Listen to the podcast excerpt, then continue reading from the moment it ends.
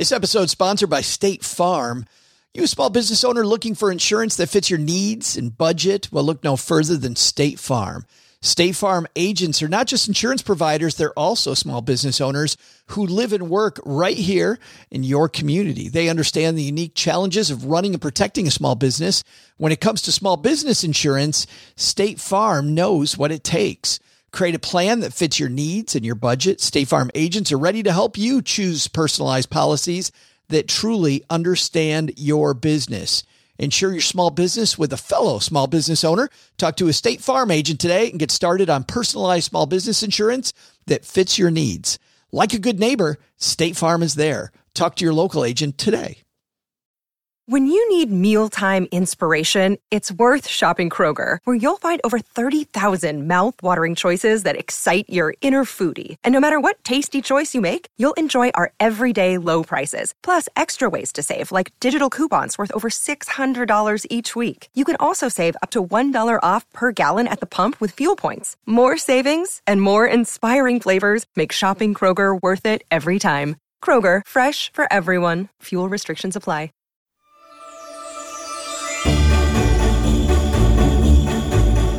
Hey there, Stacker. Hope you're having a fantastic last week of the year. I'm Joe Saul-Sehy, the co-host of the Stacking Benjamins show across the card table from me for the last time in 2023.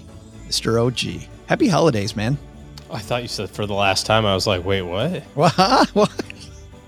Last time in 2023. I think we'll take a break until 2024 at this time. I've had enough of 2023. We should take the rest of the year off. What do you think about that? Oh, I'm all for it. Hand high in the air. Like, I just don't care. What are you going to be doing New Year's Eve? Going to bed early, Rose Bowl parade, first thing in the morning. You are. You will be in Pasadena, won't you? Yes. Should be fun. Yeah. We are doing a murder mystery party at our house. We're going to have 12 people there. So it's going to be a fairly big people. Can you tell me in advance? This is actually pretty neat. It's called Murder at Midnight, and I bought it online. Anybody can find it, and it just comes with a USB drive that you plug in. But all the stuff, you have to print out a bunch of stuff. But what's cool is it says that it's replayable, and it plays between 4 and 20 people. But what's neat about it, OG, is that you have these little cutout pieces of paper that say not guilty or guilty. Well, only one piece of paper says guilty, and everybody gets their little booklet of who they are, but they have two tracks, if they're guilty or if they're not guilty. So the game plays differently, and nobody knows. When our guests walk in the door, they're going to take one of those pieces of paper. They'll look at it. Only the person who's guilty will know that they're playing the guilty track, everybody else. So I'll tell you how it went, but it seems like it's going to be a lot of fun. I can't wait. I might steal that. Yeah. I'll just, when I get done with it, I'll just hand it across the table to you. Should be super cool. That would be great, yeah.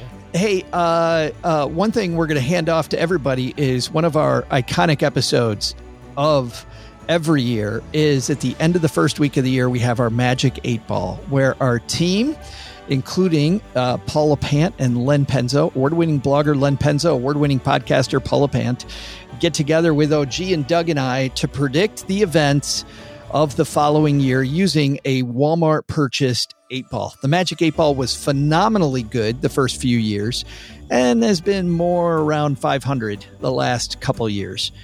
Is the 8-ball... As one would expect. Is the 8-ball going to continue? I'll tell you what I like about this episode. We get to look back at last year like we did the last week of new recordings last week. But we also get to look into the future a little bit and have some great discussions, the five of us, about what we expect from the new year. But as a primer for that is the last episode of this year. Good to remind people of kind of where we're at, what we predicted. So we're going to play last year's Magic 8 Ball episode. Always the longest, but one of the most fun episodes we have every year. So happy New Year, OG. And against my better wishes, I hope that horrible school that you love across the state from my alma mater has a great day, New Year's Day. It's going to be a tough game, but we're happy to be there. Happy New Year, everybody. See you in 2024. Bring out today. Here's one. I'm not dead. What? Nothing. Here's your 9 pence. I'm not dead. There. He says he's not dead. Yes, he is. I'm not He isn't? Well, he will be soon. He's very ill. I'm getting better. No, you're not. You'll be stone dead in a moment. Oh, I can't take him like that. It's against regulations.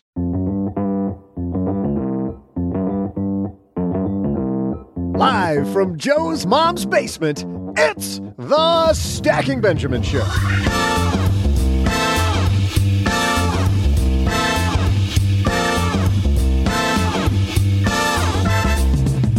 I'm Joe's mom's neighbor, Doug, and you're in luck because today we're bringing out the genuine plastic Magic 8 Ball to predict the future. Heck, I mean, without that 8 Ball, we can't even predict the present. But let's see if I can predict who will join us on this episode. First, it's the guy behind this podcast, OG. And from LenPenzo.com, we welcome Erno Rubik, designer of the Rubik's Cube. You gotta be kidding me. That guy's awesome. I love... Oh, actually, no. Turns out getting him was a real puzzler, so we just got Len Penzo. And finally, a special guest to be named later. What does that even mean? Joe, what does that mean? Ah, we'll find out. And when we asked the Magic 8 Ball whether this guy would host today's episode, the omnipotent 8 Ball answered, "It is certain. It's Joe Saul-Sehy." Well, hey, everybody, welcome to the first Friday of January. And if you're new here, you don't know what this means, but you're about to find out. It is our Magic 8 Ball episode, as Doug so brilliantly told us in the introduction. We are about to prognosticate the future. First, we're going to take a look back at last year, though. But even before that, let's introduce this band of merry characters for the first time in 2023. First of all, gentleman across the card table from me is my good friend OG. How are you, buddy? Oh, yeah, we're going to have to do that again. Two-time defending champion dude from across the card table. So take two. Our mystery guest missed that piece, but we will introduce them later. But yes, two-time defending. Sorry. We'll be starting, by the way, our trivia challenge, OG, in 2 weeks. We're not doing that today. I think this episode's going to be long enough.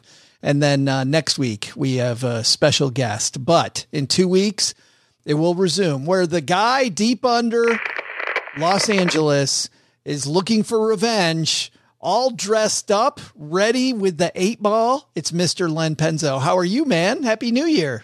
Oh, Happy New Year. Happy New Year to everyone out there. And I am excited, extremely excited for this. I've been working out the 8 Ball the past couple days. I will say this. 8 Ball is not quite on his game this morning. I gave a few test questions. He hasn't done very well. Just standard. Let me try one more just real quick here, just to get a one final calibration.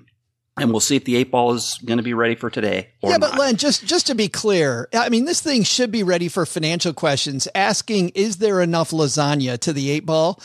It doesn't really help. I mean, let's be realistic. Let's find out, shall we? Magic 8 Ball. I'm going to give it a softball question here. Is schnitzel the national flower of Germany? Is schnitzel the national flower of Germany?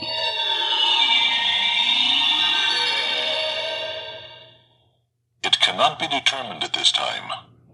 Uh-oh. There you go. That is. It's non-committal. That is not good. That is not good. Ask it this one, Len. Do we have a special guest here for the Magic 8 Ball?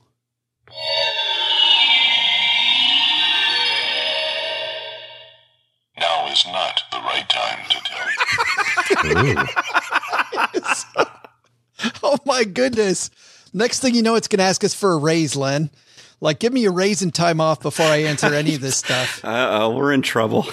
Well, the good news is we do have a special guest.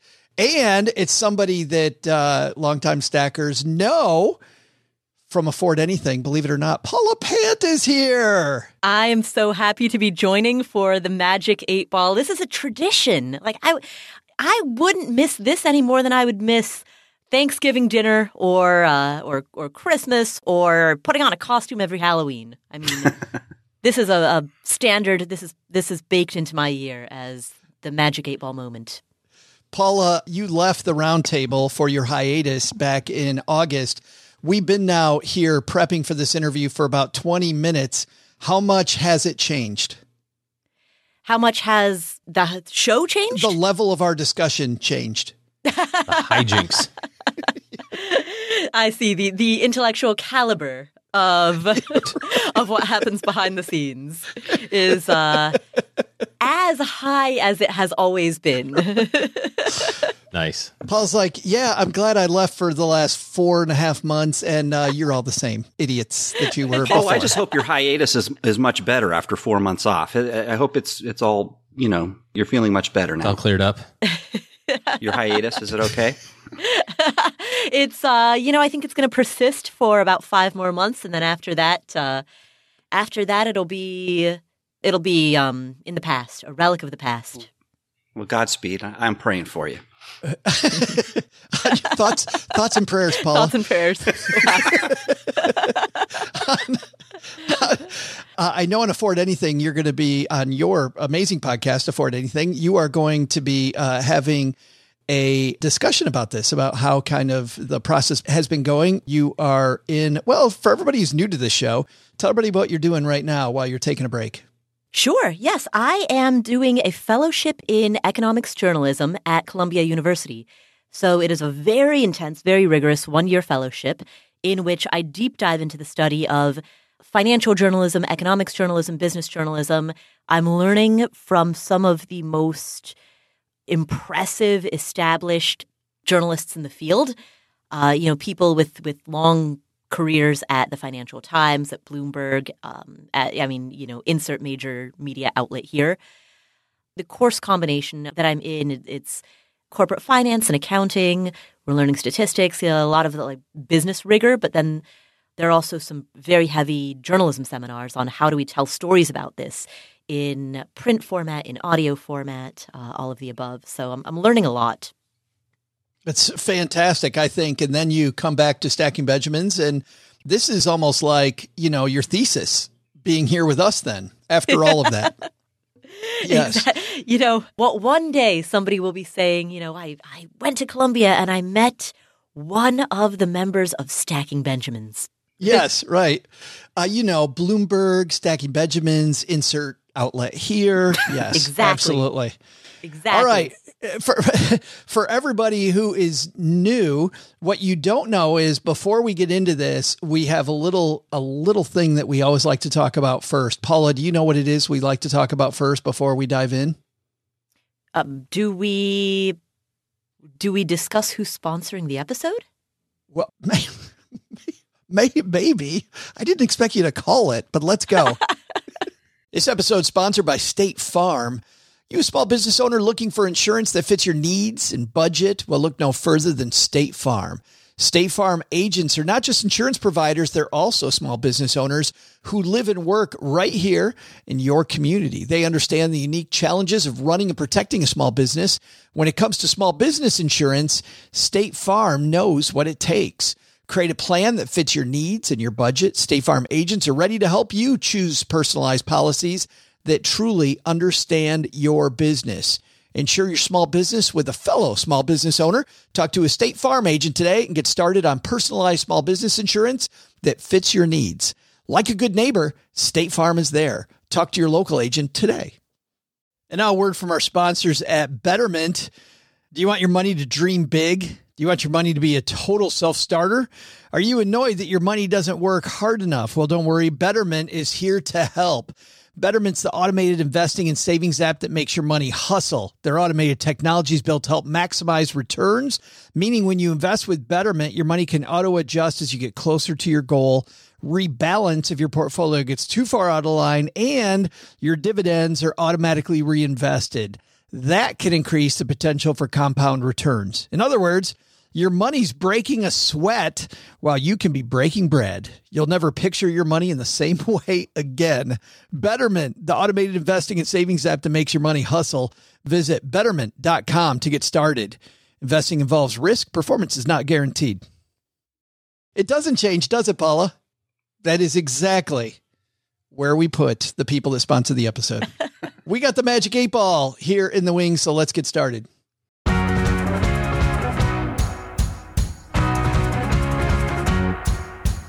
All right, for those of you new to this show, every year we ask Len Penzo's Magic 8 Ball questions about the economy, about the world, about changes, things that may occur. In the early years, the Magic 8 Ball was right on. Then it went through a little struggle. However, during that struggle, it did some wild stuff. About a year before the election, we asked it if Donald Trump would win. And remember, Len, it said yes. We were all like, there was no way in 2016 that was going to happen. And of course, that was amazing. That ended up happening. That was a call by the Magic 8 Ball, among many calls. So this year we asked it our normal slate of questions. And Paula, you kicked it off. This was the question you asked last year. All right, so my question to your Magic 8 Ball, who I have just learned goes by the name Mr. Predicto. In the year 2022, at any point between January 1st through December 1st, will any Latin American nation, meaning any nation in Central America or South America, other than El Salvador, accept cryptocurrency as an official form of payment? Will the government of that nation announce that it accepts any cryptocurrency as an official form of payment? Before we get to what the Magic 8 Ball actually says, let's pause it right there, guys. First of all, I forgot that we named the 8 Ball last year. Well, yeah, that's its name. Mr. Predicto. I forgot that too. Mr. Predicto? Yes, that's its name. Yeah. Could we come up with something better like Harold or Jim or something? You know, Len, I was thinking earlier when you were describing the 8 Ball's accuracy, because you kept referring to the pronoun as he. And I was thinking, I was like, did we ever establish that the pronoun is a guy? But I guess we did last year when we named him Mr. Predicto. I guess we must have. Well, his name is stamped prominently on the top of his head. So, yeah, so I think we don't have much choice in the matter. It has to. Well, we'll spend a lot more time later in this show going into the canon behind Mr. Predicto. I can see longtime fans. That's not canon. Are you kidding me? No, remember, it's his second marriage, Mr. Predicto. What we found out actually in exploring this answer was a year ago, we did not realize that in 2021 that Argentina had actually already accepted the Is Argentina in Central America though? No, it was any Latin American nation. Latin America. Asked. The question was Latin America. And she defined that as Central or South America. Oh, I didn't see the Central or Southern. The answer then is no. No new country actually accepted crypto last year. Could you imagine that? Like August of this year, as crypto's crashing, all of a sudden, like Venezuela goes, "Hey, what do we got to lose? Our economy's crap already. We'll accept crypto. We'll accept your brother-in-law's Ford. We'll accept whatever the hell you want to throw at us. We will take it." Well, here's what the answer was from the 8 Ball. Definitely yes. Cool. So the 8 Ball said yes. 8 Ball, Len, getting off to a slow start here. The answer is this is disappointing. Maybe the 8 Ball misunderstood the question. Like we just did. I don't know. I'm boy. This is not good. That's what we're going to hope for, Len. We're hoping we're going to hope this is all just a big misunderstanding. Yeah. Never good to get off on a bad start like that. Well, you asked it a question next, so let's see. Yeah, what question did you ask it for 2022? I don't know. Okay, so my question is, obviously the inflation's around, but will the CPI print double digits in any month in 2022? We had, by the way, variations on that question in the Facebook group. Mark and Mike also asked. So I go into all the people that wanted to know this because, Len, this idea about inflation last year, it was on everybody's mind as we were ending the year. And man, maybe, Len, it should have been on our minds even more, huh? Looking at what happened this last year. Well, I what was the answer? I don't think it did it? I don't think inflation officially printed a double digit number. Yeah. The answer is luckily no, but man, we got almost there, didn't we? We got so close so many times. I don't know. You know, looking at my grocery bill, I would swear that it was double digits, but hey. And the sandwich, as the sandwich survey showed, right? The sandwich survey showed it was double digits, but I think that's not the CPI. I think the sandwich survey might be a better indicator of inflation than the CPI. Just showing, I think so, your and my confidence in the consumer price index. Doesn't CPI exclude food and energy? Yes, it does. It does. Isn't that just great? The whole BS thing about the whole thing. It's like, no, inflation's only 4%. It's like, but you're not including the in the two of the three major expenditures in a person's life. Yes, I gotta eat and heat my house. Like, well, yeah, that's really expensive, but inflation is not. So, well, yeah. Oh, gee, whenever they do CPI, they need your theme. They need the music. Yeah, here's the real CPI number. 7%. It is magically so. Yeah. All right. Let's see exactly what the 8-Ball did say, Len. The answer is no, luckily. It doesn't mean it wasn't bad. It was, we felt inflation big time, but the CPI never reached double digits. But did the 8-Ball call that one? Definitely, yes. It was a confident one, Len. Oh, I mean, that goodness. Was super confident. That the CPI was going to be. Well, you know what? They were kind of creeping up when I asked the question, but I didn't think it would ever get to double digits. But Mr. Predicto did think. Mr. Predicto did think so. And, you know, I guess maybe he was looking at the sandwich survey and not looking at the CPI. I was going to say, can we? Excuse I can give. Yeah. Can we go on the record and say we believe Mr. Predicto more than the CPI? Can we do that? Like, let's please do that. All right. Next up, OG, was your question. Let's hear what you asked the 8-Ball. Got this one from the audience at home. Will Congress, we'll just say Congress, the collective, will they kill backdoor Roth contributions? Yeah. Oh, proverbial man. Oh, backdoor, yeah. Good one. IRA, yeah. Then you convert it to a Roth. Will they kill it in, between now and the end of the year? This is so funny that, OG, you'd ask that, because I know as we were ending 2021, this was a big deal. Remember, guys, that we thought backdoor Roth was going to go away and that, wow, this is going to be big 2022 news. And looking back, we're like, does it bunch of nothing burger. Of all of the things that we could have been worried about for 2022, right. We chose that one. I remember a year into COVID, remembering that Kobe died just before COVID hit, and like remembering that Kobe Bryant died and thinking that that would be a big, big thing for that year. And then right after that, the economy shut down. Don't get me wrong. It was a big deal with the superstar dying, but the fact that I didn't even remember it shows how little that was. The answer to this one, of course, was they did not, OG, kill the backdoor Roth. So that gives people some there's planning. Still time. There is. That's right. They could kill it any time now. So the answer is no, they did not. Let's see what the 8-Ball did with this.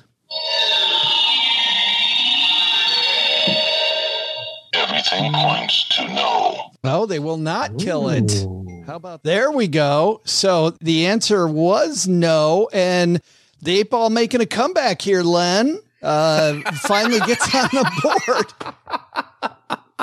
It's good things to come. Oh, well, this is we've set the bar low, I guess, for the next round. So that's good. Oh, well, we will see. We don't know. I mean, yeah, things are rolling. I asked a question here that comes from our community. This was Wesley, who's a stacker in our Facebook group, The Basement. And he asked this one. Will the Fed have more than one rate hike in 2022? I think that's a great question, Wesley. So I'm going to ask that one. Will the Fed have more than one rate hike? Remember when we were so young and innocent? Just a second. This is the this is what I think about the Fed and one rate hike. Yeah, Paula, that would have been great. One rate hike. Imagine how that would have been. We would have celebrated Rate Hike Day, like a once-a-year tradition, kind of like recording the Magic 8 Ball episode. It's the one time a year it happens. It did feel like that after a while, OG. Like it was, hey, remember that time we had a rate hike? Remember that? I mean, we really over that, 7-8 year stretch got into this nice mode. Yeah, there weren't too many, if any, for that matter. And now it's a party every 6 weeks, whether we want it or not. What's that thing? Rate hikes are like Chicago elections, raise them early and often was what the Fed thought this year. So let's see what the Fed, not what the Fed said. Let's see what the 8 Ball said. Before you do this, I mean, this is a good check of the consistency of the 8 Ball, right? Because the 8 Ball thought there was going to be double-digit CPI inflation. So you would think that it would predict multiple rate hikes, correct? Tons of rate hikes. Yes, you would absolutely think. So I'm anxious to see what it did. Yes. Well, yeah. Let's take a look. The answer is unclear. Oh, come on. We will try again. We will try again, 8 Ball. We will. We didn't say Mr. I would not count on it. Oh, would not count on it when pressed. Len, and it turns out that was just a bit outside. I hate when it answers questions in the negative. You know, it kind of makes me have to think twice. So the question was whether there could be multiple rate hikes, right? And it said no, there would not be multiple rate hikes. Correct? No, there would not be multiple rate hikes. Yes. Yeah, you're right. Double negative. There would not be multiple rate hikes. So there would only be one rate hike. Yeah. Yes. Was what it predicted. So it isn't consistent. He really screwed up. No. We could have asked it. Is Jerome Powell consistent? And if it would have said no, then it would have been fine. We never asked it that. Maybe consistently accurate about Powell. Yeah, maybe it thinks that Powell doesn't know what he's doing. So, all right. At the end of round one, we've got the World 3, Magic 8 Ball 1. This is not great. Not a great start for 2022. Of course, 2022, when it comes to the stock market and everything else, all we talked about, Paula, was uncertainty this year. Apparently, even an 8 Ball was pretty uncertain when it comes to 2021 or 2022. Maybe it was hedging its bets. That's it. I think it was a good year to hedge its bets. Yeah. All right. Second round, Paula, let's see what you asked the 8 Ball. At any point in the year 2022, prior to December 1st, we'll say for the sake of having a definitive cutoff date, between January 1st to December 1st, 2022, will Congress pass a rule, whether or not it goes into effect, will they pass a rule in which they outlaw, ban, change the 1031 exchange? Another thing, Paula, that we thought was going to be a big deal this year. You know, is the Magic 8 Ball off or is it us? It might be. I don't know, but at the time, it's amazing about what was on our mind, you know, rolling into 2022. Like, wow, all these big changes, none of which happened, were all the thing. And I guess, OG, taking a break from the hilarity of looking back a year ago, seriously, this is why you don't plan on what might happen, right? Why you do not base your financial plan on what Congress might do.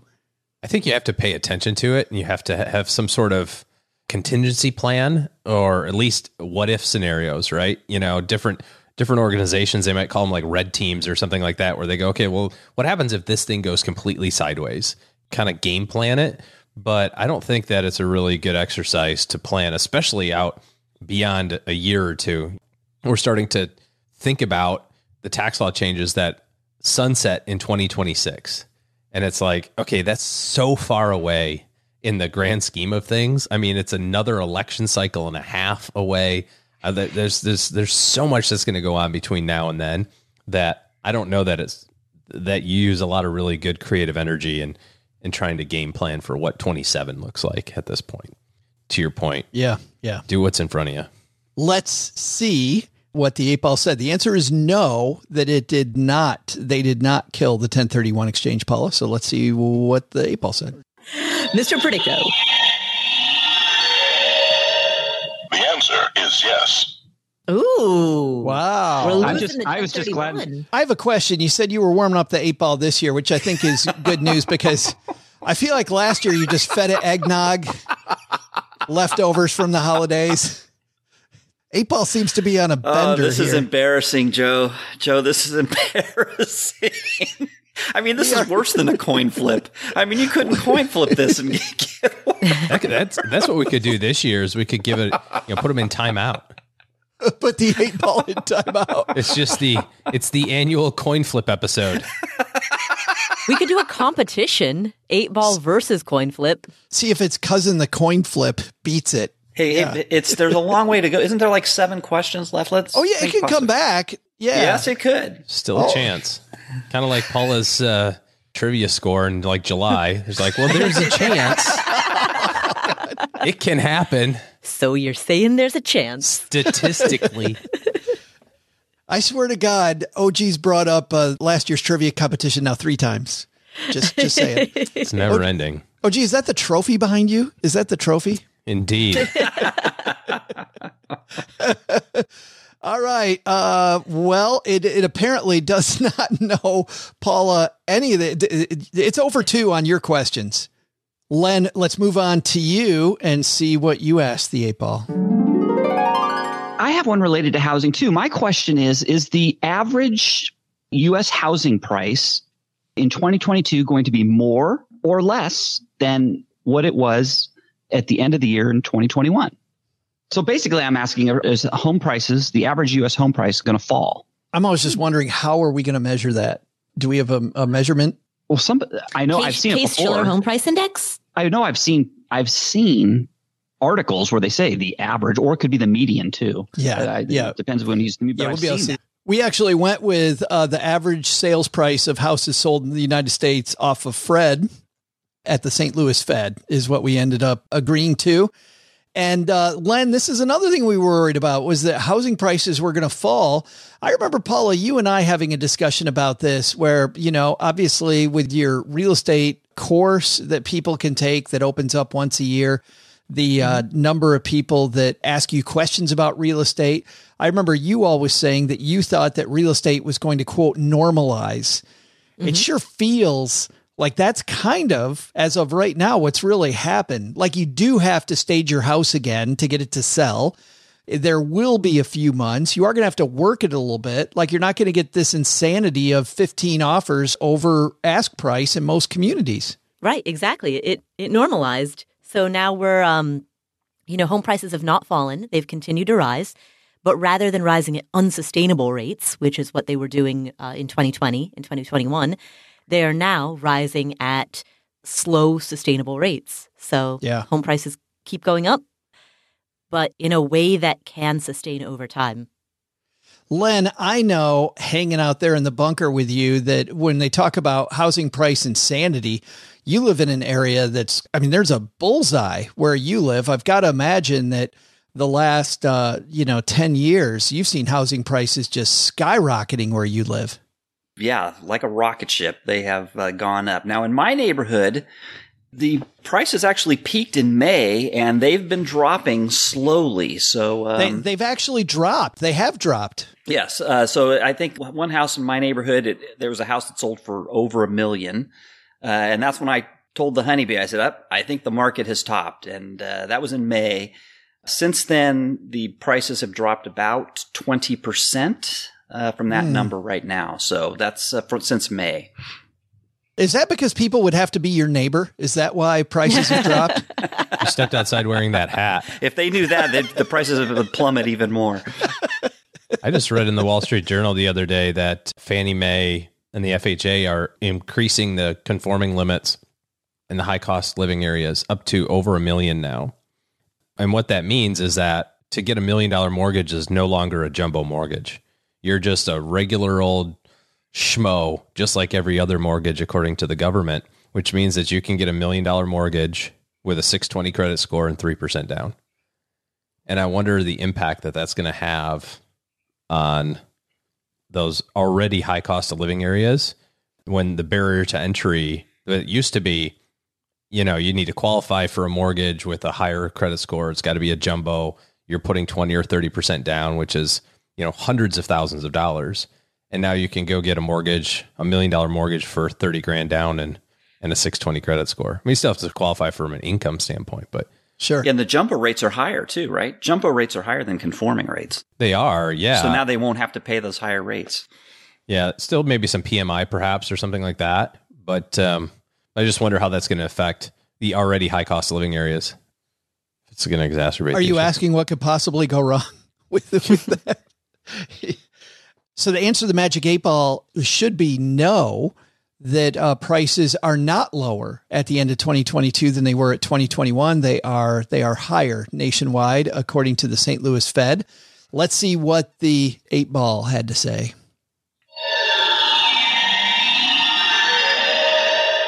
Definitely yes. And the 8 Ball goes the opposite way again. I think you're onto something with a coin flip, guys. I think this is the worst ever start. Getting out. How many right so far? One. 8 Ball. Hey, why don't you come down to HR and just, bring the stuff from your desk while you're here and your employee key card. Oh, yeah, that'd be great. Oh, all right. We move on to, you had the next question, and here's an interesting one. Tech stocks have just been crazy, right? NASDAQ, Microsoft, Amazon, Facebook, Google, that whole deal.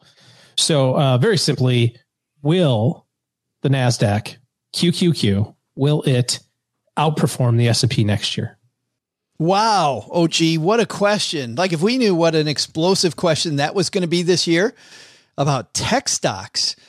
The month of November, as we're recording this, we just got the report that 50,000 people laid off at some of the biggest tech companies, way more than the previous month, which I believe was either 14 or 19,000 people laid off.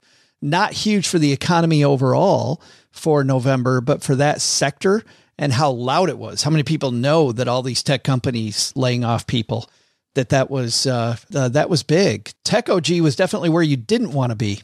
Weird how that works, how there's like cycles, not always the same thing all the time. Are you saying that the fact that we had a stock market that just went straight up the past 10 years might not be a thing? Weird. Let's see exactly what the 8 Ball had to say. The answer is, of course, no. The S&P 500 beat the NASDAQ. The NASDAQ did not outperform the S&P 500. Here's what it had to say. Everything points to no. Well, got it right. How about that? Is it the comeback, Len? Are we having a comeback? OG's questions are 2 for 2. Let the record reflect. Everything's a competition, and I'm winning again. Yes. I'm cautiously optimistic. Well, if the 8 Ball thinks, Len, that playing favorites is since OG won the trivia challenge last year, like as the way to keep your job. Really? I didn't know that. Did you win? Did you win trivia? OG? Turns out. Did you? With time to spare, as a matter of fact. But as you know, Len, at work, nobody likes the suck up, right? Nobody. If the 8 Ball's just sucking up to OG, nobody likes the suck up. Well, you know what? Let's just take this and be thankful we got one right and two right now. Two right, and let's build on this. I'm sure Paula learned about building on little successes in her at Columbia. Yes, I'm sure that's what they talk about all the time. That kind of motivational rah-rah. I haven't heard much of that. Not yet. I'm sure that's later in the curriculum, right? It's got to be. Okay, so I asked a question then, which was not about the NASDAQ. Well, let's listen in. I'm going to go with Kathy's question from the basement here. Will the performance of the S&P 500 in 2022 be greater than it was in 2021? My goodness. Are we going to have more than plus 25 this year? Wow. Are we going to have more than plus 25? I love our questions. Wow. You could have made a round of financial decisions based on doing the inverse of what our questions implied and what the 8 Ball answered. That's just like asking, like in 1999, will AOL stock beat the 97% it had this year in 2000? Will Pets.com outperform? Right. Pets.com going to go even further north. Yeah. Well, let me ask Jeeves. Yeah. Well, the answer to this obviously was no. And I think even at the time, I mean, did you hear us? We all went, wow, like what could it really get better? So will the S&P 500 be greater? Clearly that is a no. Let's see if the Magic 8 Ball was on board.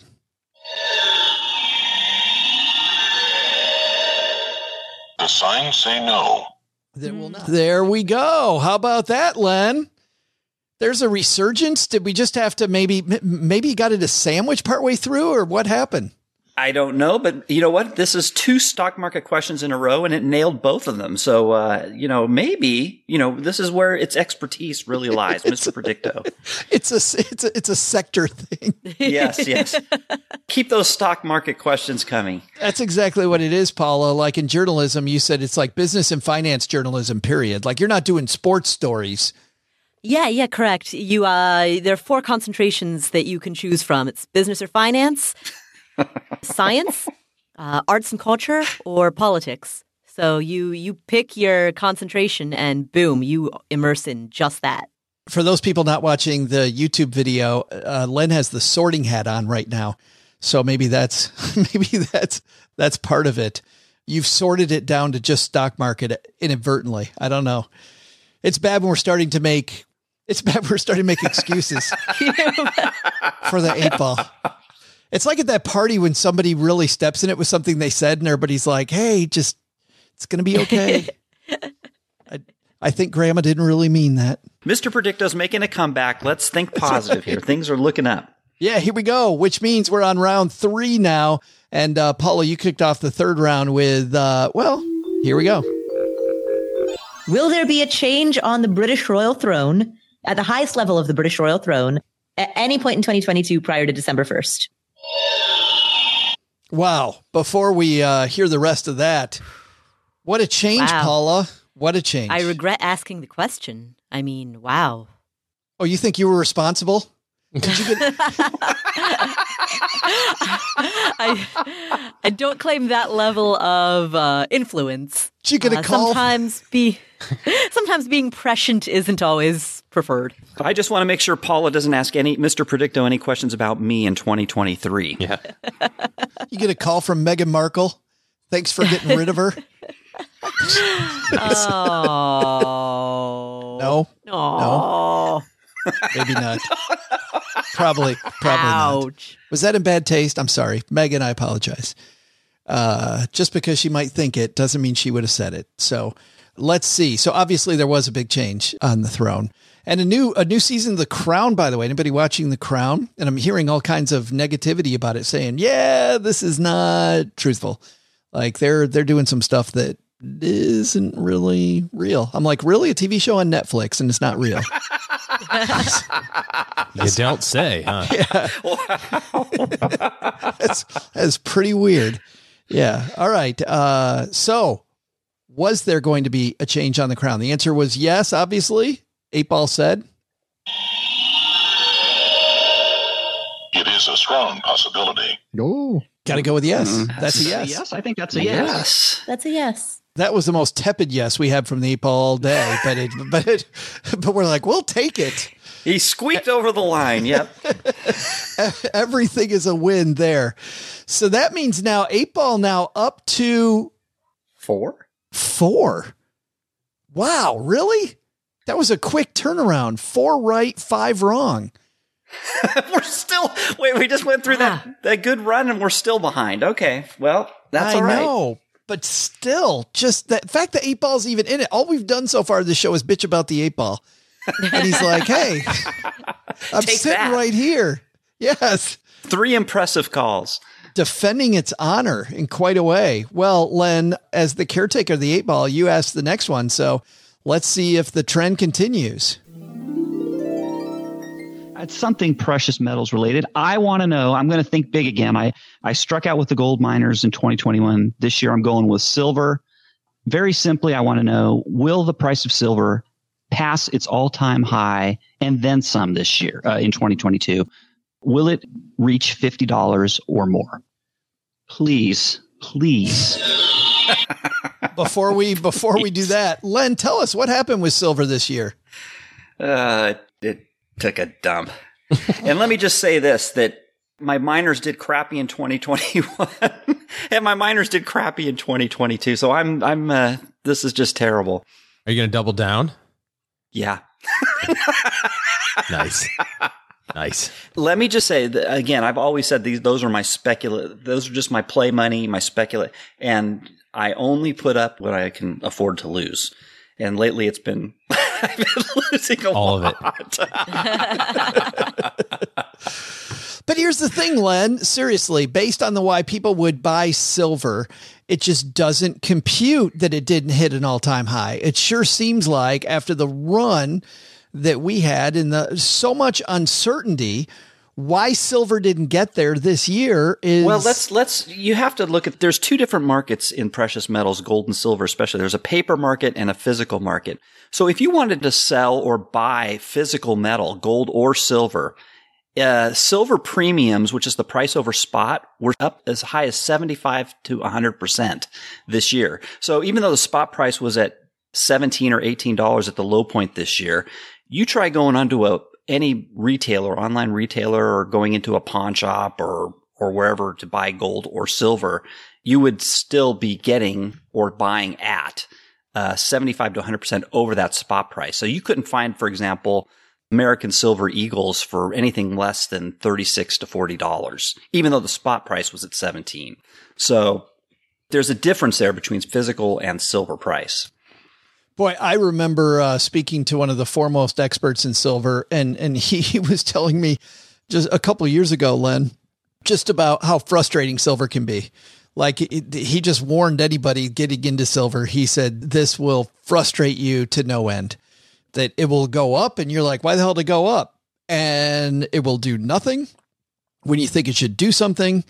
And this is a guy that knows a lot about silver, that's an unpredictable market was his point. And the other thing is silver tends to make its moves all in a very short time frame. It's either you're on board when it makes its move or you're not, just because the move happens usually so quickly within months.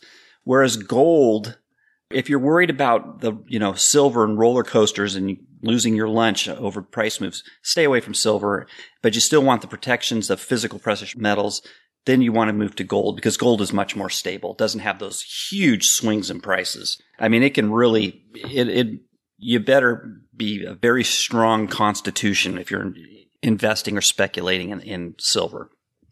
So the question was, will silver reach an all-time high and then some by reaching $50 or more? The answer is no, it did not. Let's see if the 8 Ball continues the trend and ties it up. Or retirement on the hook.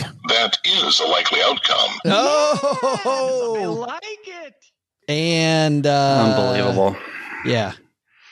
My goodness. It did not. It goes down by 2. The good news is we got 2 questions left though, guys. Yes. OG, let's keep our momentum going because we know that this 8 Ball can come back. We need you. We need you, OG. Let's see what OG asked the 8 Ball. Let's do your tour then. Will Joe hit 42 cities on his book tour? Let's find out. The question was, would I hit 42 cities? Why does it say 37 in these notes? Why does it say that in the thing? How many cities did you hit? I hit 42. I did hit 42 cities. But did you really? This totally feels like he's making it up. But did you truly hit 42 cities? Are you defining Minneapolis and St. Paul as separate cities?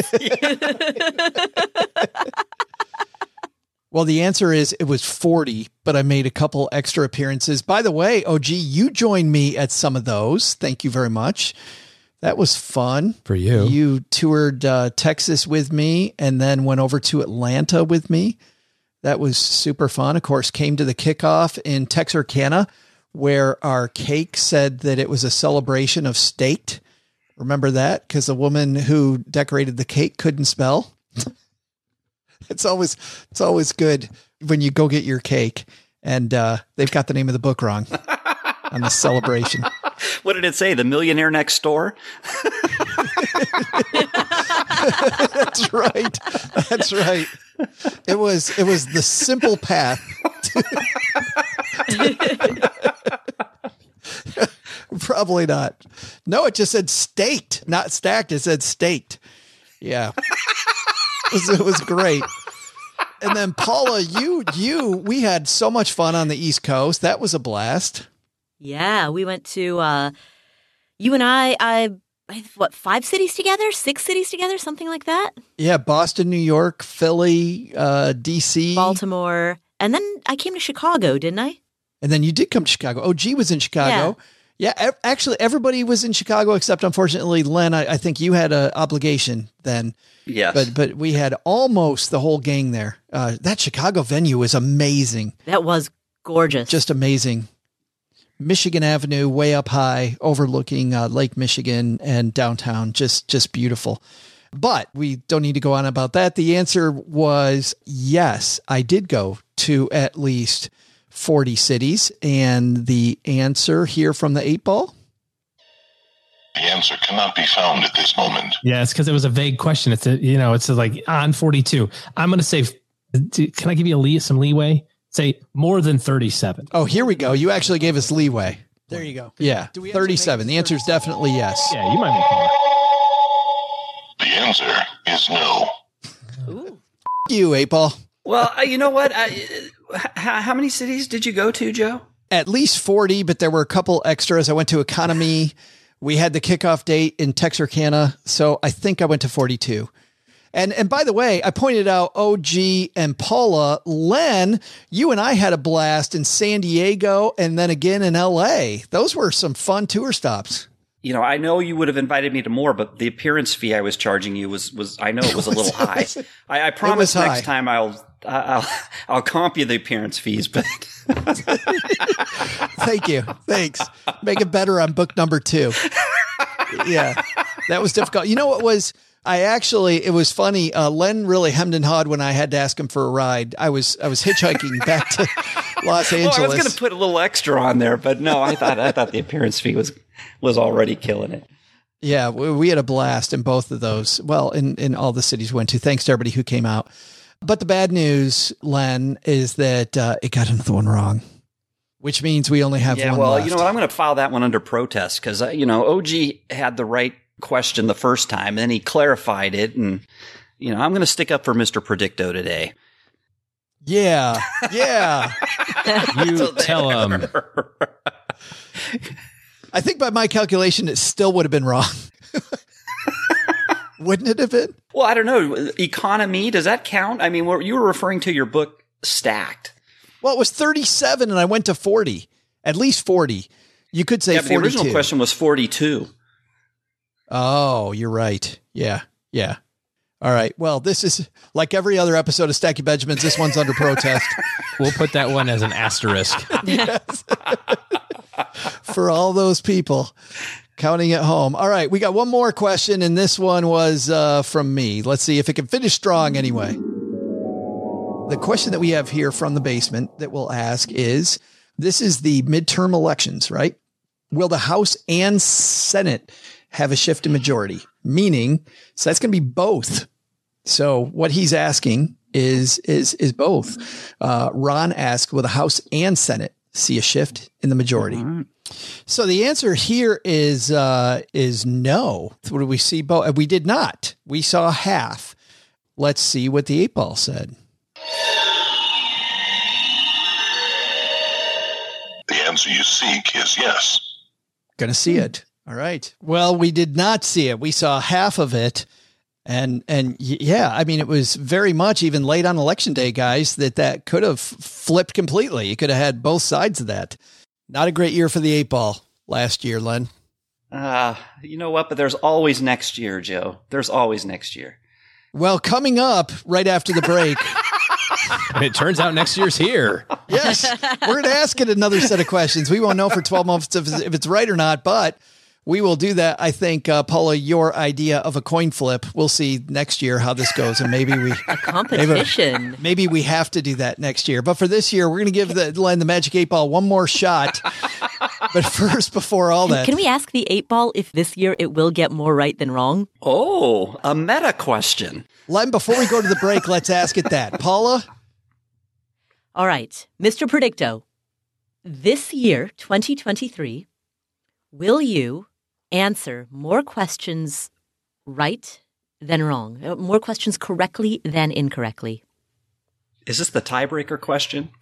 Yeah, we'll make this the tiebreaker. I didn't play the tiebreaker from last year because yeah. Wasn't necessary. Did it get it right? Wasn't necessary. Did it get it right? It did get it right. Doug, of course, who's a Purdue graduate, asked, will Purdue make it to the Final Four in basketball? The, of course, answer was no, and the 8-ball was correct on the tiebreaker so question. Okay, so there you go. So, all right. Yes. So, but here's our tiebreaker question. All right.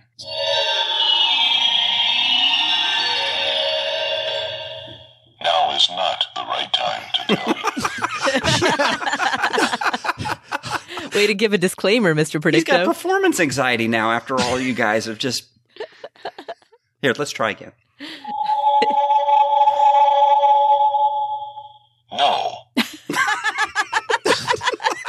That might be the first right answer he's given. We're going to stick with mediocrity next year. That is a fine thing to do at a performance review.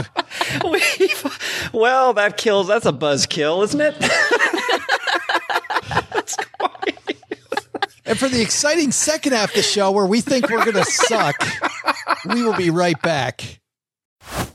Well, if you're new to Stacking Benjamins, you may not know that I've tried out a lot of personal finance apps. I like to be a guinea pig and try out all these things. So I know what I'm talking about when it comes to what's helpful and what isn't helpful. And the app that I've used the longest has been Monarch Money. And it's because Cheryl and I, my spouse, were able to collaborate together. We can work on our goals together, and our budget and our goals are right next to each other on the app. It is clearly the next generation of personal finance apps. So what is it? Monarch is the top-rated all-in-one personal finance app. It gives you a comprehensive view of all your accounts, investments, transactions, and more. You create custom budgets, track progress toward financial goals, and collaborate with your partner. And now, because you're a stacker, you'll get an extended 30-day free trial when you go to monarchmoney.com/Benjamins. I love the fact that we get to collaborate. I love the fact that it's customizable.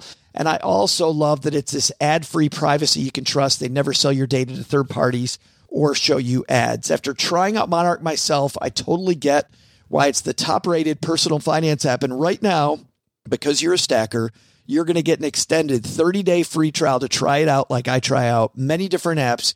And this one was sticky for me because... Well, you'll see when you try out the 30-day free trial. Go to monarchmoney.com/Benjamins. That's monarchmoney.com/Benjamins for your extended 30-day free trial. Well, you know, when I think about Navy Federal, I think about the veterans that have done so much for our country. And I also think about some of our active service members. I want to say a special shout out to my nephews, Colin and Nathan, who are both in the Navy. Colin is stationed outside Seattle, Washington on a submarine, and my nephew Nathan is in South Africa as an air traffic controller. And in Military Appreciation Month, Navy Federal Credit Union wants you also to celebrate members, many of whom go above and beyond. Navy Federal offers member-only exclusive rates, discounts, and tools to empower their members and help them reach their goals. It's all branches of the military. Veterans, DOD employees, and their family are eligible for Navy Federal membership. They offer 24/7 help from their U.S.-based member service. Visit NavyFederal.org/celebrate to see all of their Military Appreciation Month offers and other Navy Federal offers. Navy Federal is insured by NCUA, Equal Housing Lender. All right, time for the Magic 8 Ball to redeem itself against its own prognostication. We're going to hope against hope that the 8 Ball gets it right. Paula, let's kick off our 2023 predictions. What do you want to ask? All right. Will the U.S. officially enter a recession in the year 2023? Oh, boy. Are we back in politics again? Are we not in a recession presently? We're technically we are not yet in what is officially defined as a recession. According to what? 2 negative GDP quarters, right? Isn't that the? No. So that is the common usage. Like that's sort of the pop definition. It is not the official sanction term. So there's an organization that declares whether or not a recession has taken place. Is this like Puxatony Phil has to see his recession shadow? What has that official organization used as their official diagnostic test for the last, I don't know, 65 years? 2 negative GDP quarters. You know, I think that organization, they'll backtrack. Well, no, so I can look up the name of this organization, you know, when we're not in the middle of this call. But NBER. Yeah. It's NBER. All right. According to NBER, will the United States officially enter a recession in 2023? And I suppose to make this question crystal clear, will NBER have declared that or have made that announcement by December 1st of 2023? Mr. Predicto, let's see what you can come up with.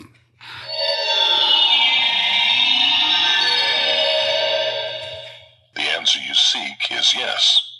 Yes. Well, seeing as how a lot of people think we might already be there. This is almost like CPI, isn't it? Like, oh, no. Look over there. The inflation's not that bad. 100%. Just look over there. It's fine. I just want to be on the record. I think Mr. Predicto's off to a good start. Well, we'll see where this magic organization has to declare. Second on the list, Len, would you like to take a crack at it? Yeah, let's see. So I-bonds got a lot of press in 2022. They were throwing off returns of, I think, over 9%, the first through May through November. And then the latest I-bond was in at 6.89%. My question for the 8-ball here is, will the I-bond interest rate that is announced in November of 2023, will that be under 6%? We went from, hold on, just so everybody knows that isn't familiar with this, we went from an I-bond that was at 9 plus to an I-bond that was at 6 plus, and you're saying, is it going to continue to deteriorate? That's really kind of what you're asking here. Yes. The interest rate here. So will it be less than 6%, the one that's announced in November of 2023? All right. Here we go. What do you think, Len, before you ask? Well, that's I pulled them away. Oh, good. What do I think? Yes. I do think, I do believe the I-bond will be under 6%. Yeah. OG, you agree with that? Yeah. Yeah. The interesting thing that happened with the November change that most people didn't catch is that they added a base amount for I-bonds at 0.4. So even if inflation goes to 0, you're still going to get 0.4 on that I-bond forever. So it's the base amount plus. Whereas the ones that were prior to that, you know, when everybody's rushing in, you know, October 31 to get their money in at 9.6, those that have a base amount of 0. So those ones could actually go to 0, whereas the one on November 1st could go to 0.4. So, you know, a small change, but interesting to see. Yeah, that base amount is nice. It's like it's like icing on the cake, actually. If you always have that. Yeah, so I got it. Okay, here we go. Do I have to formally ask the question again? I don't think so. Let's just go right to the... Are you going with November? Or, yeah, you're just saying by the end of the year? No, he said the November announcement. The November announcement. There's going to be one announced in May. I'm not talking about that one. I'm talking about the one in November that's announced on November 1st, 2023. Is it going to be under 6%? Under 6%. Right. Here we go.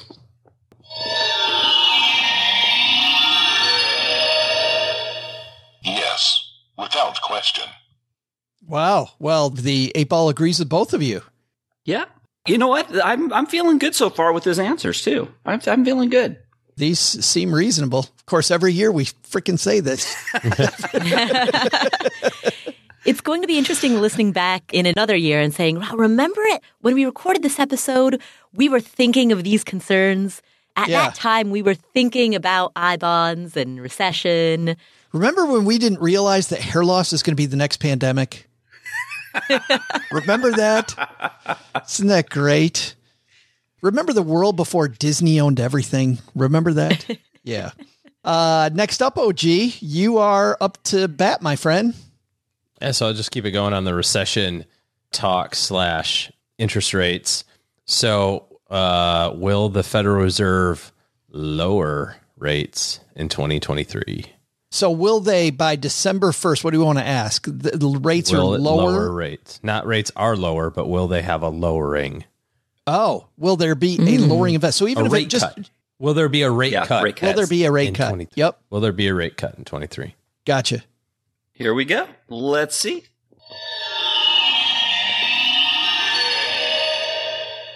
That is a likely outcome.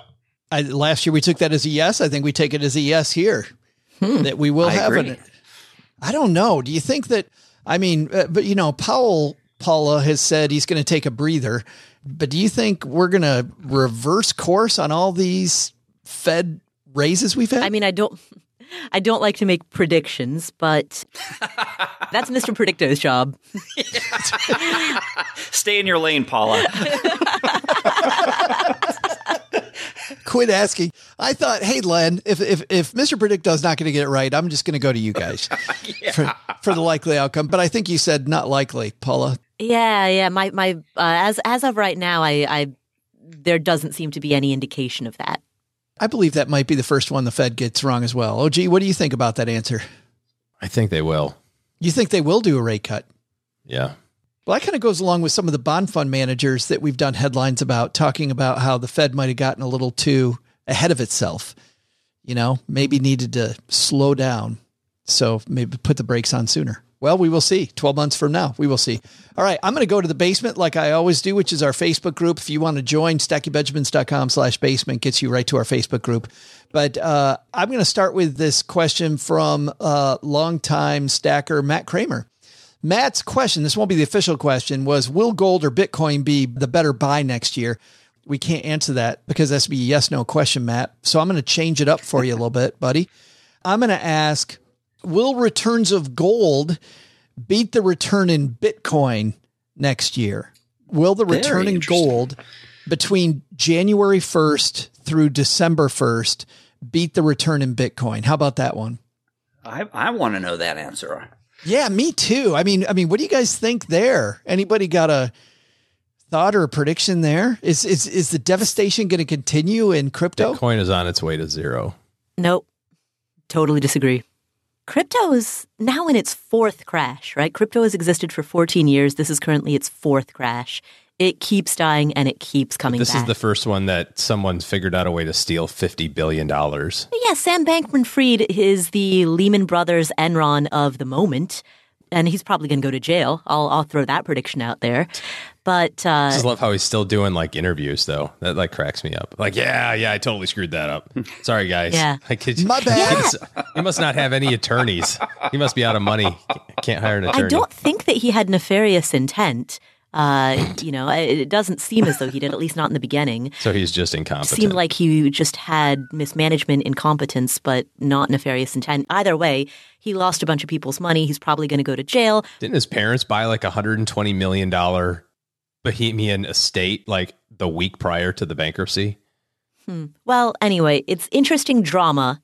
It's fun crime TV. That's right. But that doesn't change the underlying fact that crypto is now in its fourth crash, and it keeps returning. What's interesting to me, Paula, is in the first three, you didn't have as big a player as Jamie Dimon coming out against it. In this one, you've got Jamie Dimon going, and by the way, and JP Morgan Chase got heavily invested in one point in crypto and the crypto movement and using crypto.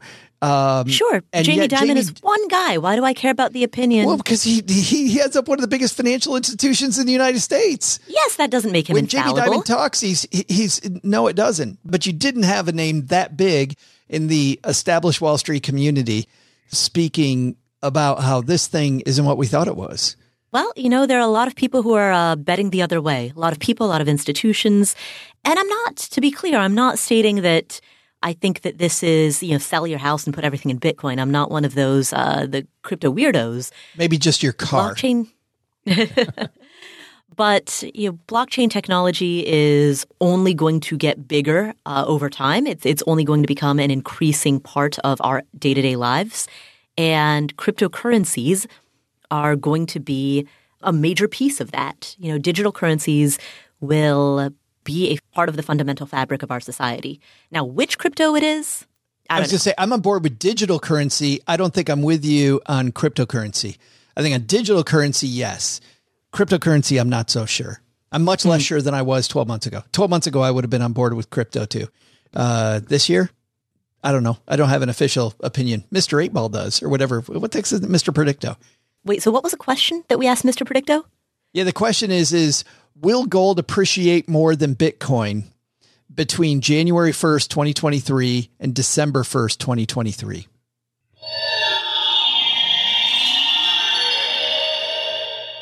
Yes, I am sure. Wow. So gold outperforming Bitcoin. We will see. That's an interesting question. I will say this. This is my prediction. If this is going to determine whether crypto survive or not, if gold and crypto kind of track each other, and especially Bitcoin, that bodes well for Bitcoin. If they diverge, I think that will be the end of the cryptocurrencies. All of them. And we will see. It's clearly developing to be a big, big story, as evidenced by the disagreement on this panel. I think that, to me, makes it even more interesting. Let's go to the next round, Paula. Round two. What do you got? You know what? Since we're on the topic, will Sam Bankman-Fried go to jail in 2023? Ooh. Short and sweet, Len.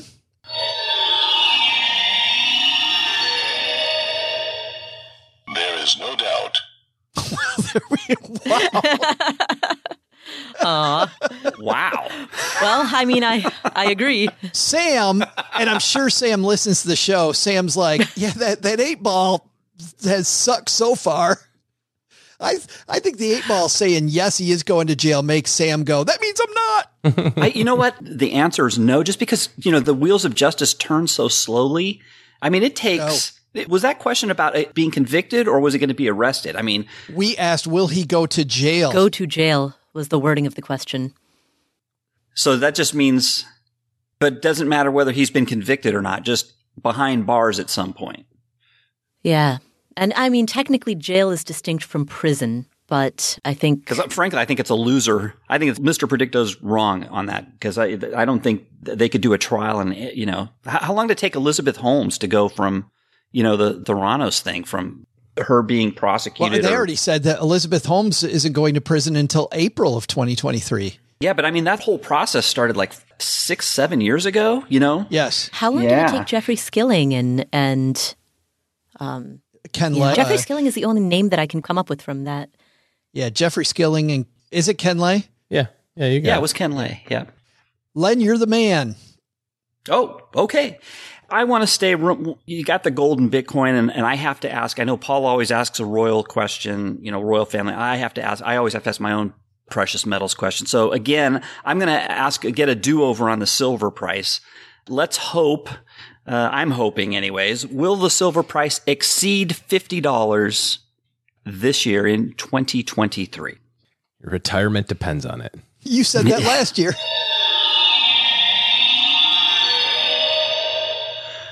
You can rely on that. Good little Mr. Predicto. Good boy. Just enough hope. Just enough hope. I don't have to go back to work just yet. It just makes me wonder. OG, what kind of Kool-Aid he's been feeding Mr. Predicto.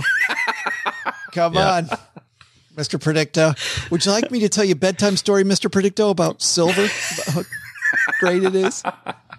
Before he puts you to bed. Mr. Predicto lives in the bunker.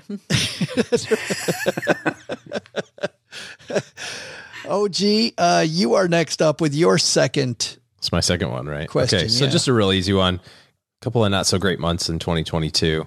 Stock market was down. At the time we're recording it, there's still time. There's still hope. Come on, baby. Positive.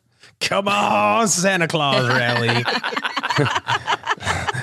Big money, no whammy. Big money, no whammy. It's got to be a fat Santa Claus rally. And I'm not talking about F-A-T. I'm talking about it's got to be P-H-A-T rally. That's all right with me. We need a fat rally. Baby needs new shoes. Come on. Big money, no whammy. Stop. You can do it. So I did read something, and I'm not much of a market predictor or, you know, I don't kind of read into a lot of this stuff, but I did read something that said, you know, after the market's down a certain amount, the statistically it's, you know, over the next 12 months is going to be higher, yada, yada, yada. So this is just real simple. Is the S&P 500 in 2023 going to have a return greater than 10%? And that has to be by December 1st. Yep. January, December 1. By December 1st. Okay, here we go.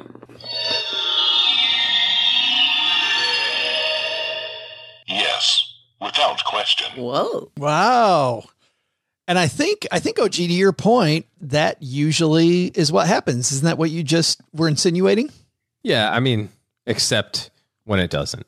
So it usually happens, except in 2001 or 2 or most of 3 or most of 9 or 12 or, you know, but whatever. We'll see how it goes. But Len, as this goes on, I'm getting more confidence. I am too. I'm with you, brother. The 8-Ball seems to be calling a pretty good game.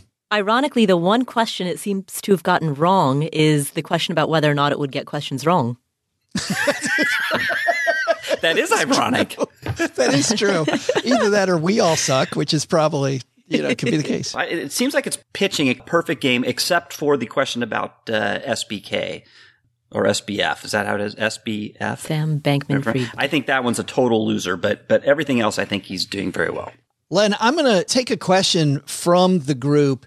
It's going to go back toward what you were asking that you weren't able to ask because of Elon Musk taking Twitter private. Tyler asked, will someone overtake Elon Musk as richest man in 2023? Oh, good question. So by December 1st, which really would insinuate, right? I mean, because I think he's probably on solid ground with his SpaceX work. Tesla might have some issues, but really Twitter's going to be the, you know, either the good, bad, or the ugly. Before we officially ask this question, given that some of his holdings are private and therefore any valuation of them is, from a public's perspective, is a bit of a guesstimate, whose data are we using in the evaluating the world's richest person? Use Forbes. Forbes has the I think they have the definitive list. I know how that list is put together, actually. Have a friend who works on it. Really? They do. They have a very rigorous process. But of course, many holdings are private, so sure. They, you know, it is an imperfect, it's necessarily an imperfect science. All right. So to make sure, because we're not sure when Forbes will update the list, as of Forbes' latest, whenever we hit the next recording, will someone else have overtaken Elon Musk as the world's richest man? Here we go.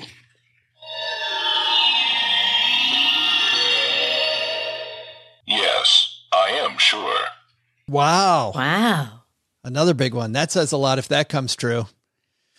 I think he's... You think it's wrong? I think it's wrong. You think it's right? I don't know. I honestly, seriously don't know. I think this is one that could go both ways. I wish I knew more of the inner workings of what's going on there. I think he's probably fine with Tesla and with SpaceX, but Twitter partway done. Who knows? Is the house cleaning he's doing effective or not? Like, I can't wait to see what happens there. 2023 is going to be interesting there too. All right. It's time for our final round. Oh boy. We've had some very serious questions so far, guys. So I'm sure we've got just some craziness, I feel like, coming on this last round. Paula, what do you got for the 8-Ball to finish your questions? Well, as longtime listeners know, every year I always ask a question about the British royal family.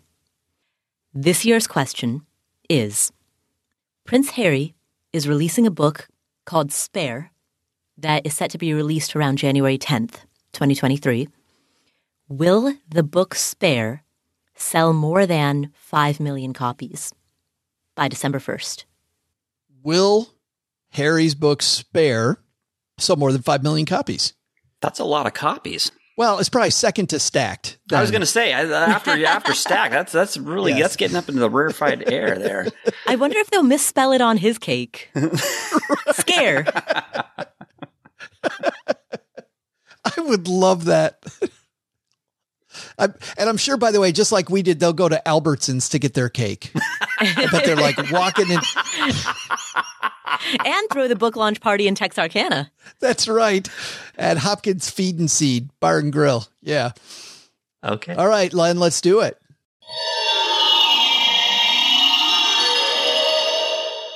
Yes, I am sure. Oh, sounds like a good bet. I'm on board with that. Paula, you on board with that? Yeah. Yeah, I think that sounds reasonable. That sounds like a lot of books. That is a lot of books, but it's a big book, and a lot of people are interested in the royal family. I mean, Paula's not alone there. Len, what do you got for it is your last question. Oh, you know, there's been a lot of talk about, I'll go way out there. I'm going to go way out there. What the hey? You know, there's been a lot of talk about UFOs, and the military has been hinting that there's alien creatures out there. They've seen the UFOs, and they haven't come out right and said that that's happened. But will there be definitive proof in 2023 that extraterrestrial life exists? What are we going to use as definitive proof? An alien being. There's either video of undisputed proof of an alien being, or nothing is undisputed. We can't even agree on who wins elections. How the heck are we going to do this one? We are presently having a dispute over whether or not things can be undisputed. I saw a video on TikTok of an alien literally 2 days ago. Well, let's put it this way. So if a video is proof, then I have it from 2 days ago from TikTok. How about this? A reputable news organization, but they actually report and say that, yes, an alien being was found or is talking with the government of whichever government. You know, some report in a reputable major. Let's name the organization. This then gets into the question of how do you define reputable? What criteria? Yeah. Let's not even do that, Paula. Let's just cut to the chase and let's name an organization. It'll be easier to look up that way anyway. New York Times. How's that? We're going to just say New York Times. How about that?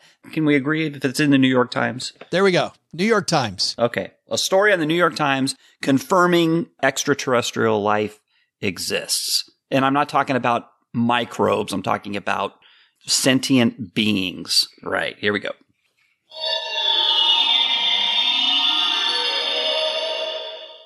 You can rely on that. Oh, you dummy. Oh, There's a loser. Tried to give him a softball. I see what's up. I see what's going on now. Oh, my God. Oh. I'm sorry I asked. Oh. Well, Mr. Predicto. And he did it with confidence, too. That's what's really, oh, my gosh. Which is going to be wild if next year we're all going, who knew? Yes. Yep. That's right. You know what? We had the same reaction when it made the Trump call. So who knows? You never know. Right. Oh, man. OG, beat that one, please. My kind of off-the-wall one is something that's going to frustrate you, I think, Joe, a little bit. I know where you're going. I knew you were going to ask this. What do you think I'm going to ask? I think you're going to ask. Hold on. 8 Ball. Does Joe know what I'm going to ask?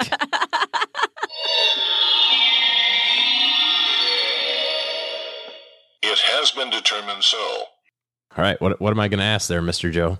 You were going to ask if the University of Michigan football team is going to be in the national championship game. Actually, no, I hadn't even thought about that. All right. Well, there we go. There's the 8 Ball again for you. That doesn't count. It doesn't count. Doesn't count. Doesn't count. Redo. This one hits a little firmer. Is Bob Iger going to resign from Disney before the end of 23? Oh. This is another good one with all the turmoil there. Should we say by December 1st? Yeah, by December 1st.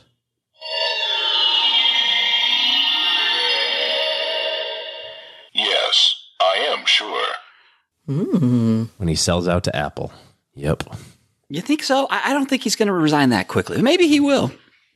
I think the 8 Ball's fallen off the wagon. I think like the last three questions, the 8 Ball's taken a bender. Like, hey, are we done yet? I'm just gonna, yep, I just do. Like, it's not even listening. Stop. Make it stop. Make it stop. All right, the last one, Glenn here in the basement has a question that I'm going to ask because as a longtime Detroit Lions fan, I remember in 1977, my Uncle Eddie, who was hosting the party at halftime, gets up from the football game where the Detroit Lions are blowing another damn Thanksgiving Day game. And he says, you know what? I'm out. I'm not doing this anymore. And he walked out of the room. I didn't think, by the way, that was a big deal at the time. Of course, he was going to walk out. We've all walked out in the Detroit Lions in frustration. If you're a Detroit fan, you know exactly what the hell I'm talking about. Not a thing, right? But then it's like 2002, I'm at a funeral for another relative. I happen to be standing next to Uncle Eddie. And like any relative you don't see very often, you just, you know, you don't got much to say. And the Lions, I think we're having a decent year that year, if I remember. And I said, hey, how about the Lions? Something big was going on with the Lions. I don't even remember. But anyway, I said, hey, how about the Lions? How about them? And he looks at me with a totally blank stare and goes, I don't know. I'm like, you don't know, really? And then I said XYZ. And he's like, yeah, there was this game back in 1977, which I remember clearly. When he walked out, he never came back. And I look at all the time I've lost, all the years and years off of my life, 3 hours at a time, watching the Lions do what they did this Thanksgiving, which a friend of mine, by the way, lives in Texarkana, Texas, never stood next to a Lions fan on Thanksgiving. We're standing there watching this TV at a mutual friend's house. And he's getting all excited about the game because it looks like the Lions might win. And he's starting to get a little excited. And I just put my arms around him, Len. I put an arm around him. Let's be clear. And I said, dude, I realize as a new guy at this, you don't realize where this is headed. Like, you can't get so excited because the Lions are going to find a way to blow this. And sure enough, with like 5 seconds left in the game, the Lions find another way to lose. So, Glenn, I'm on board with your question, which is, will the Detroit Lions lose the 2023 Thanksgiving Day game again?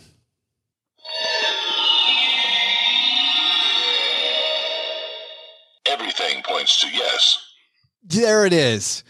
It came back, Glenn. That is a truthful statement. That is such a truthful statement. Yeah. And what a great place to end it. End on a high note. Fabulous place to end it. The Lions will continue to suck. Yes, they will.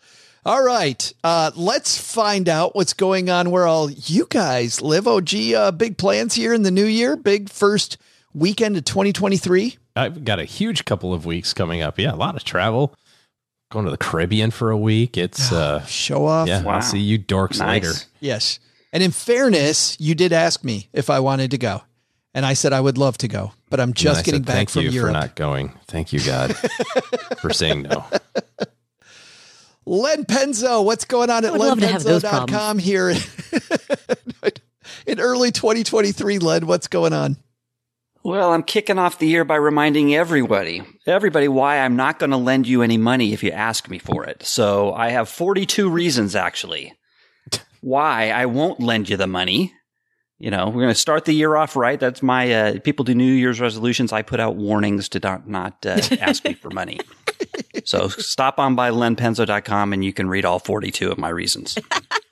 Grandpa Len. Len, I am 99% sure that I shared this when the four of us were together in the past, that strategy that one guy uses where every year he asks his relatives for money. And it's just so they don't ask him. That's right. That's great. Yeah, you've said that. He's not even trying to get money. He just wants to make sure that he keeps the peace for another year. It's fabulous. I love it. Paula Pant, thanks so much for taking time. I know that it's been really busy for you, and I was so thrilled that you'd come back and spend a couple hours, mixing it up with the 8 Ball. Oh, this has been so much fun. A great break, a great tradition. Like this is it's a time-honored tradition. It would not be New Year's, the New Year season, without the Magic 8 Ball. My stomach hurts. It was so fun. But what's going on at Afford Anything now in your absence? What's happening? So we are continuing the podcast. So the podcast will drop a new episode every Wednesday, plus on the first Friday of every month. So that's still going strong. Meanwhile, at Columbia, the first draft of my master's thesis is due on January 13th. Oh, man. So that is deep in the works. And there is a very, very competitive class that you have to apply to get into. So it's not enough just to be enrolled at Columbia or in Columbia Journalism School.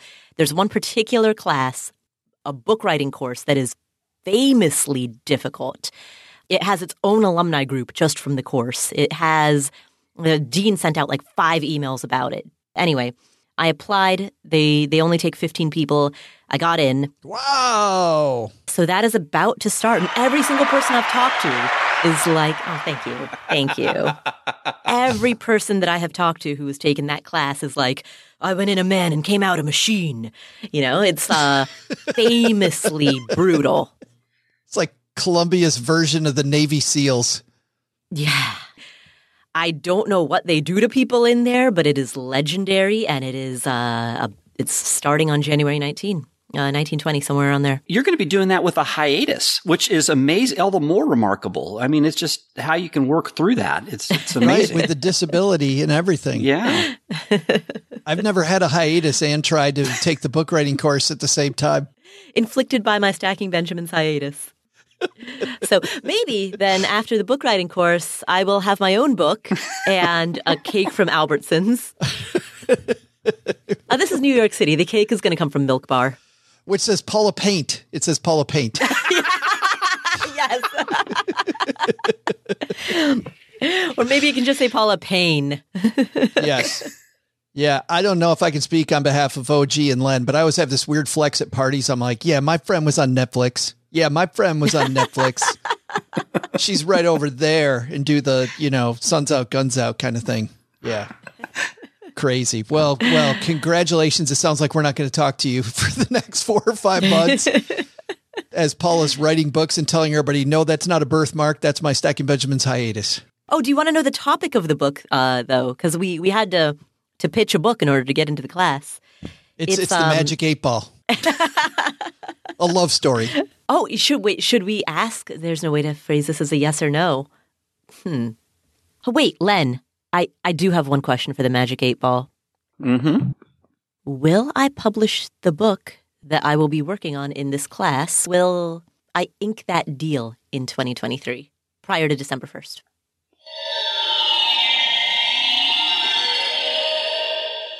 The signs say no. Oh. I agree. I think the Magic 8 Ball got this one right. Or Mr. Predicto. Well, that's a party pooper.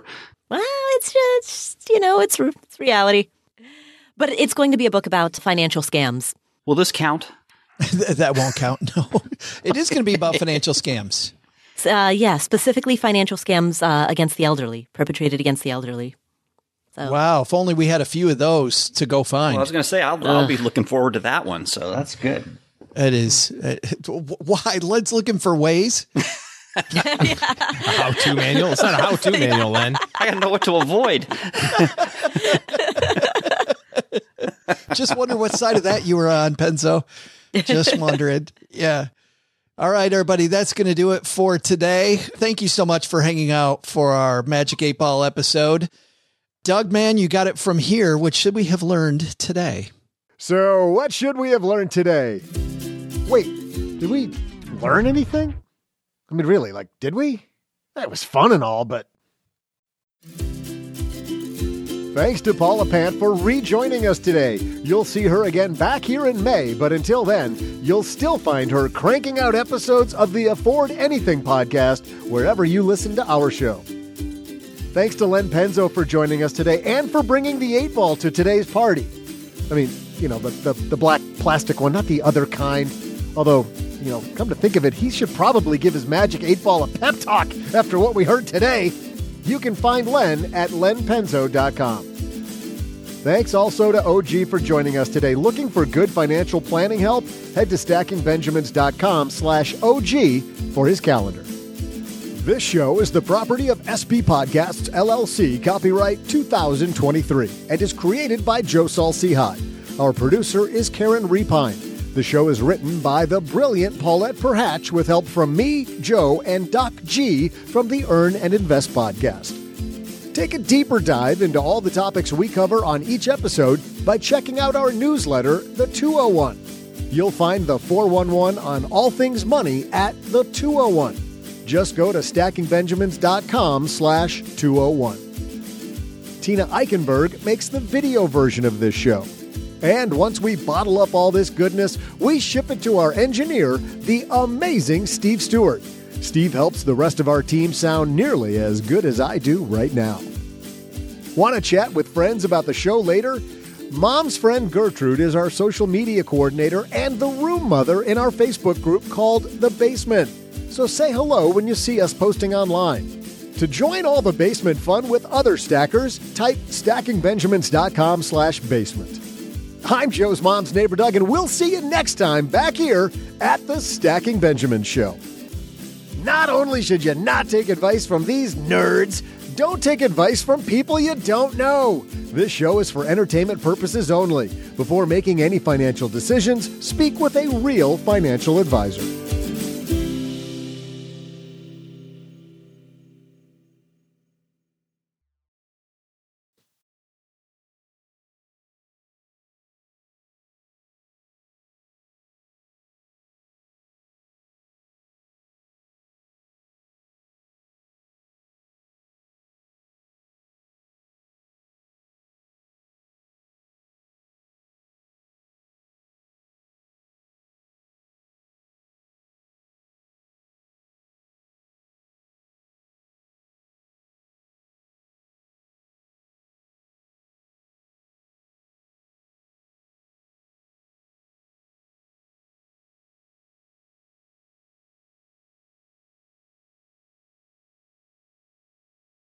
Do you know Stacey Johnson? I do know Stacey Johnson. OG. I don't think OG knows Stacey Johnson. The name doesn't sound familiar. You sure? You know why I'm asking, right? Oh, I know why. I know why. Okay. I don't think OG has been on with Stacey. I think it's been Paula and you and I, Len, every time Stacey's been on. Stacey loves to flash all those awards of his, too. Yes. The Emmys. Emmys sitting right behind him. And his, the Emmys right like right there in the back, not even the background, in the foreground. You're like talking to an Emmy and then there's Stacey. Yes. And so Len and I last time brought like our Plutus awards that looked like we took like, and we put them all out there. Came out of the Cracker Jack box. Like, oh, hey, Stacey, check out these. Yeah, take. He's so damn funny. I went to, at Columbia, this building that I'm in right now is the Pulitzer building. And there's a particular room in here called the Pulitzer Room, and that's the room where the Pulitzer Committee decides who's going to win the award. And so I went to a panel discussion about, you know, a bunch of people who were on the committee were doing this public panel discussion about how they make the decision. And the key takeaway, I remember one guy was like, everyone, just chill. It's just an award. Get over it.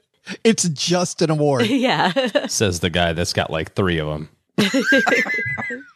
Well, Stackers, the show might be over, but the celebrations are just beginning because it is Military Appreciation Month, and I want to celebrate people like my brother-in-law, Eric, who is such a giving person. Eric will do just anything for you. And as a Marine, you can see that his time in the military taught him to be a guy who gives to his community, gives to his family, and is always there when you need them.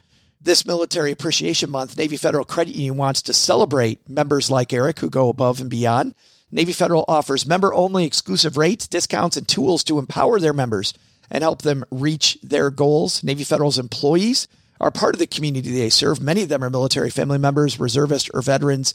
And all branches of the military, veterans, DOD employees, and their families are eligible for Navy Federal membership. In fact, there are so many resources on the Navy Federal website, resources like Best Cities After Service to help veterans transition to civilian life and Best Careers for Military Spouses to support military families. Visit NavyFederal.org/celebrate and you'll see all of their Military Appreciation Month offers and other Navy Federal offers. Navy Federal is insured by NCUA, Equal Housing Lender.